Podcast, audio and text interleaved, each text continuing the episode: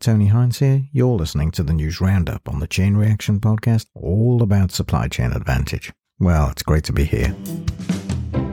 Well, spring in the air, sunshine, lighter days, summer on the way. Sounds good, doesn't it? Chain Reaction. Now, did you ever wonder what's in the label? Labels in our normal daily existence we don't give much attention to. Labels are very important in supply chains because they carry data and information about the goods being transferred across borders. But of course, since the UK exited the European Union, labels have been quite important in the movement of goods from Europe into the UK. And many of the labels carry quality checks on the goods being transferred. And they provide information to HMRC, to customs, on the imports and what's in the package, whatever that might be. And of course, there are health checks for the food industry. Now, many of these checks were carried out by EU companies, and the cost was incurred by the company sending the goods. But since Brexit, those costs have been borne by the importer, having to do extra checks as a consequence of the normal checks that would have happened pre Brexit in the European Union.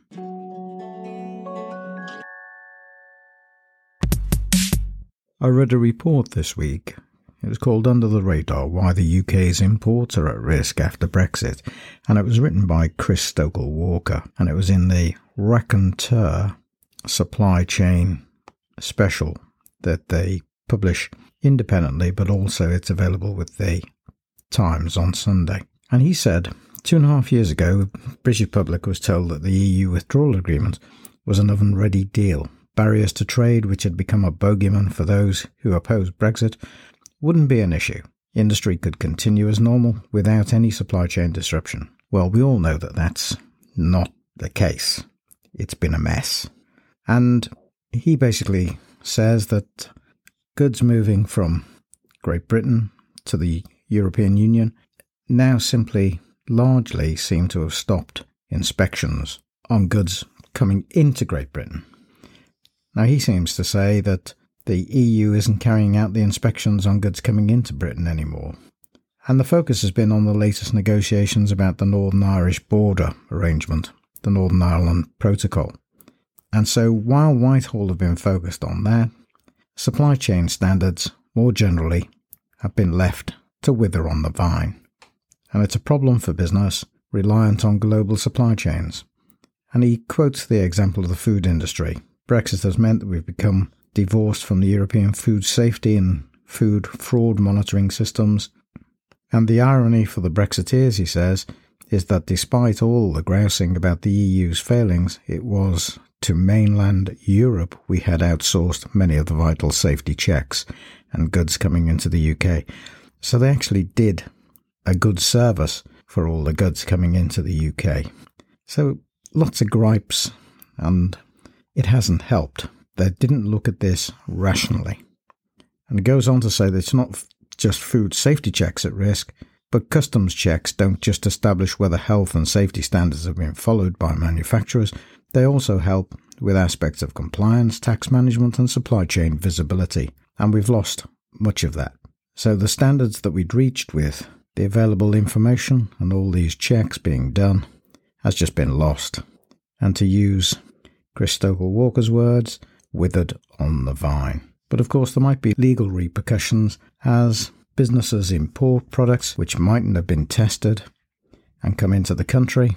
They're still liable for any consequences of the safety aspects or the health aspects of the goods coming in. So these checks need to be set up and worked through properly. So now we've got to duplicate things. We have to set up parallel and independent checks of the supply chain, including accounting for tracking movement of the goods coming into a business. And that's what uh, people are pretty miffed about. Now, the big retailers already will be doing that because they don't want any repercussions from, from this. So, another Brexit problem. And of course, friction is the real issue.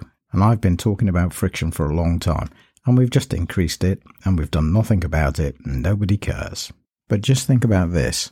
Next time you go and you purchase goods, and you find those goods coming from Europe to Great Britain, if the price has gone up, you know why. It's because of Brexit, Brexit inflation, to cover the cost of all these parallel systems that's added friction to the supply chains. Now, this means, of course, that there is a risk to importers, distributors, and retailers from poor quality products that could come into the UK. It might affect brand reputation and it could lead to legal actions as well. The liability doesn't go away if people do checks, but if you import products that haven't been tested and they haven't met particular regulations, then of course that's problematic. Reputation and legal threat will of course impact profitability. And if you get claims against the company because the checks haven't been done as they should be, or worse, something happens from one of these unchecked products entering the market and the customer becomes ill as a result of, for example, a food quality check not being done to the standard, then that could be a serious issue for the company, the reputation, and of course, to the profit. Big retailers pride themselves on making sure that these checks are done properly.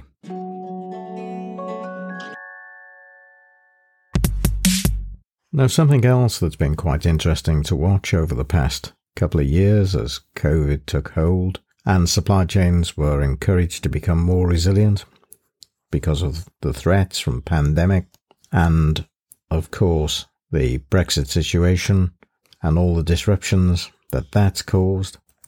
And of course, many responded by simply putting more investment into inventory. And so what happened over the time period from 2019 onwards is that average inventories for many manufacturers increased substantially, and in some cases, they more than doubled. So these bigger inventories have certainly improved fulfillment times in some cases, but they've cost a great deal of money and profitability during the period has actually fallen. So the bigger inventories don't necessarily mean more profit. And of course, it does mean more risk because if you can't get rid of the inventory, then you're going to certainly suffer as a consequence. And some of the biggest inventory has been held by clothing and footwear manufacturers, energy, chemicals, construction, and of course, as that inventory increased, the profits actually began to fall. In clothing and footwear, inventories increased by about 57%, while the profitability fell by about 82%, as an example.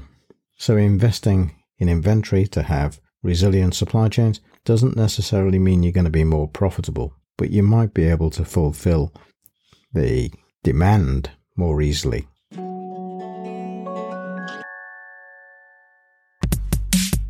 Now, interest rates have gone up by a quarter of a percent both in the United States and in the United Kingdom this week to fight inflation. So the interest rates in the UK at the moment are 4.25.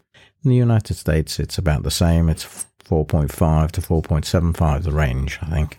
The latest inflation figures were published this week in the United Kingdom. CPI had risen unexpectedly to 10.4%, and most of that was down to food products. So cost of living crisis is still a problem.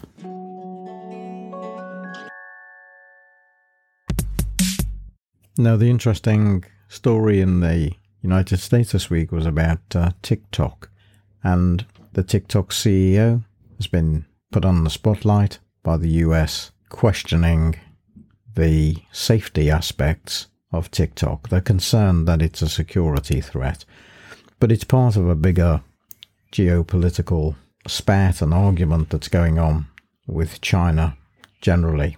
And there's been some concern over their technology for some time that the technology might be spyware. And so we'll have to see if that's going to be big risk or it's going to be reduced. We'll see what the CEO has to say about that. Shou-Zi Chew is the chief executive and he testified before a House Energy and Commerce Committee on Capitol Hill to Congress how he can safeguard American data privacy.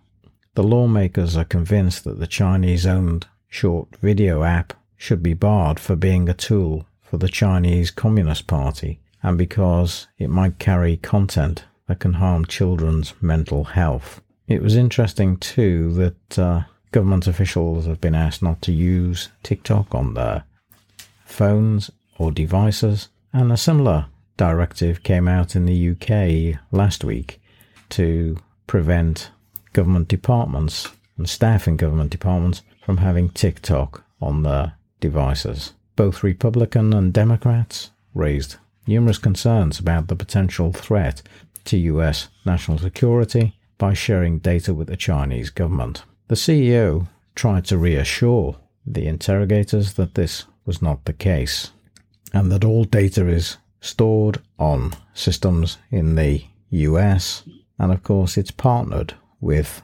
Oracle. But we'll have to see how this one plays out and what the impact will be.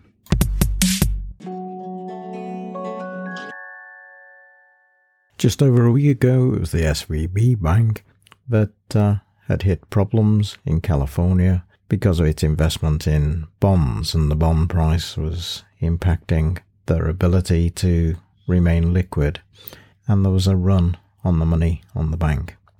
So, as that crisis disappears, there's a new one this week as UBS takes over Credit Suisse, and that bank has had difficulties for some time. It emerges in the news this week. So, uh, everybody's rushing to give assurance that this is not a crisis in the banking sector, it's not systemic, but it is of concern, of course, to customers of those banks.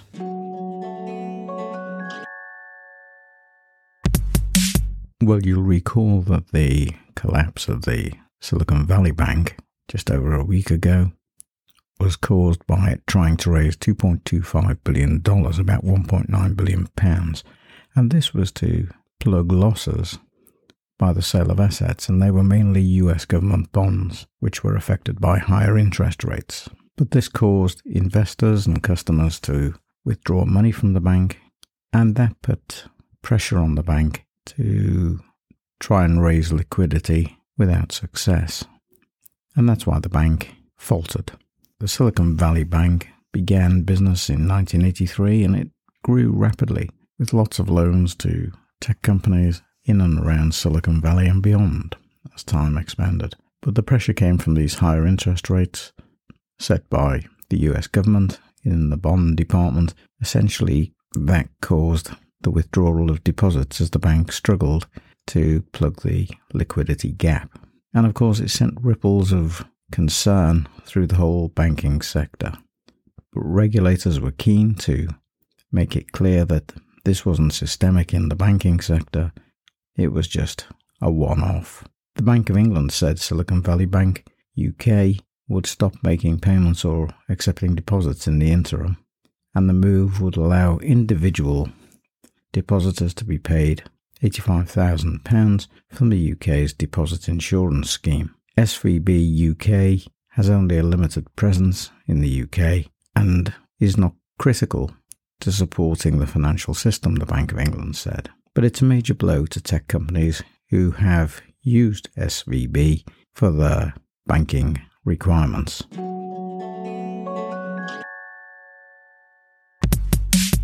Accenture, one of the world's largest consulting firms, this week reported lower than forecast profits, and as a consequence, they've decided to cut 2.5% of the workforce, which is about 19,000 people, and their jobs at risk, mainly in IT functions, to try and increase profitability and cut cost. So, yet another indicator that the tech sector generally is not doing particularly well, and consulting firms are feeling the pinch.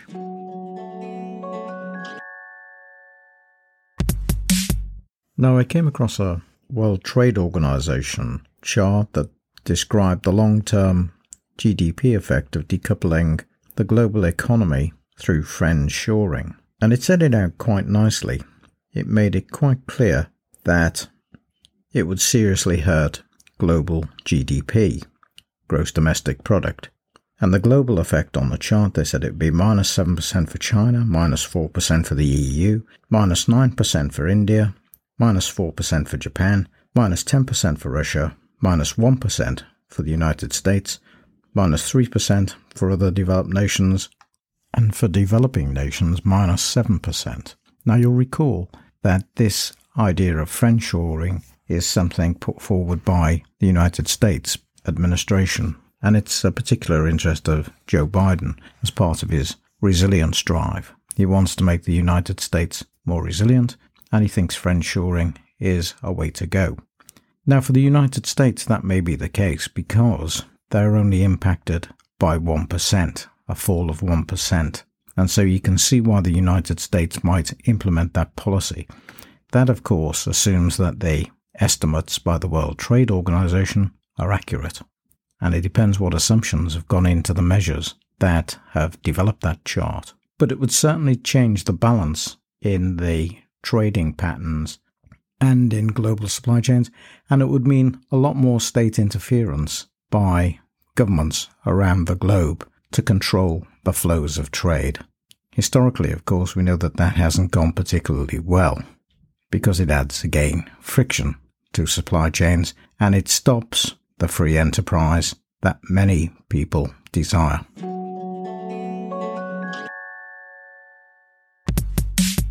It's almost a year ago now, it was May 2022, when the International Monetary Fund said social unrest is rising, adding to risks for global economy. They said that after a pause in popular protest during the first year of the pandemic, people are returning to the streets. Well, nothing is more certain than in France this week, as there are protests against the change to the pension regulations, and President Macron is coming under severe pressure to about turn. So lots of social unrest. But you can see it right across the piece. There have been gov- anti government demonstrations in some advanced economies where unrest was relatively rare, such as Canada and New Zealand, even. And certainly there is a lot of unrest about in the workplace and people feeling the impact of the cost of living and inflation. And so presently, lots of strike actions too by different public sector workers, by the medical profession, and the teaching profession, university lecturers, trains, and other transport groups. So this is likely to increase as matters get worse unless the governments take action to resolve some of the cost pressures that populations in key areas are feeling presently. When there is social unrest, of course, it finds its way to supply chains through disruption, and that's what's happened. So lots of supply chains have been disrupted by strikes, by social groupings and gatherings and protest, and of course inflation and cost pressures add to the problems. And the port of Hamburg this week was impacted with strike action. On Wednesday, Verdi, the union representing tugboat and bridge operators, amongst other critical public service jobs at the port of Hamburg, announced a strike. So Germany's largest port, Hamburg, HPA, it was less than a year ago when the devastating impact of dockworker labour strikes caused congestion at the port for months. On Wednesday, if the tugboat and bridge operators begin to strike, they want 10.5% more salary, or at least 500 euros. That's about $550 for the month. Germany is the largest economy, and inflation is the problem. So, this is an example of the cost of living impacting the supply chain. The next round of talks to try and resolve the dispute will begin on Monday and last until the 29th of March. They take place in Berlin. So let's hope there's a solution.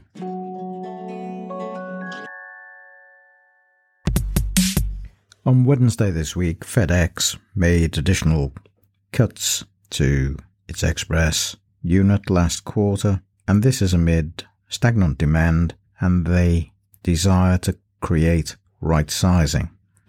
So these cost cutting measures have included a reduction in flight hours by 8%, cutting salaries and benefit expenses by 4%, and grounding nine aircraft. The company said it hopes to mitigate 45% of its total revenue decline as a consequence of doing these things. FedEx is also phasing out its MD-11 aircraft as the company tries to reconfigure its air network in favor of modern, agile, and flexible aircraft. They want to use 77s and 767s from Boeing. So big changes as companies try to rebalance their supply chain.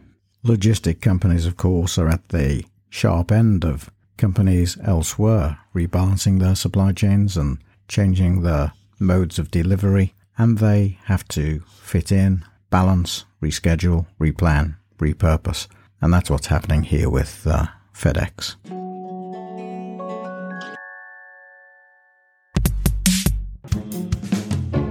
Well, thanks for dropping by and listening to the news roundup on the Chain Reaction podcast, all about supply chain advantage. I'll see you next time in the next episode. Bye for now.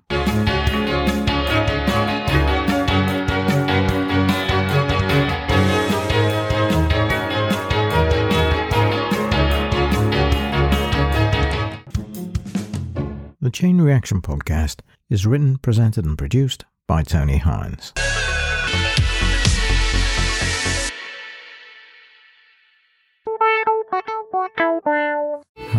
Tony Hines. I'm here to tell you about the Chain Reaction podcast, all about supply chain advantage. I've been researching and writing about supply chains for over 25 years. I wrote my first book on supply chain strategies in the early 2000s. Each week we have special episodes on particular topics relating to supply chains, and we have a weekly news roundup every Saturday at 12 noon, all things impacting global supply chains in that week. So come and join us on the Chain Reaction podcast. I look forward to seeing you there. I'm Tony Hines. I'm signing off. Bye for now.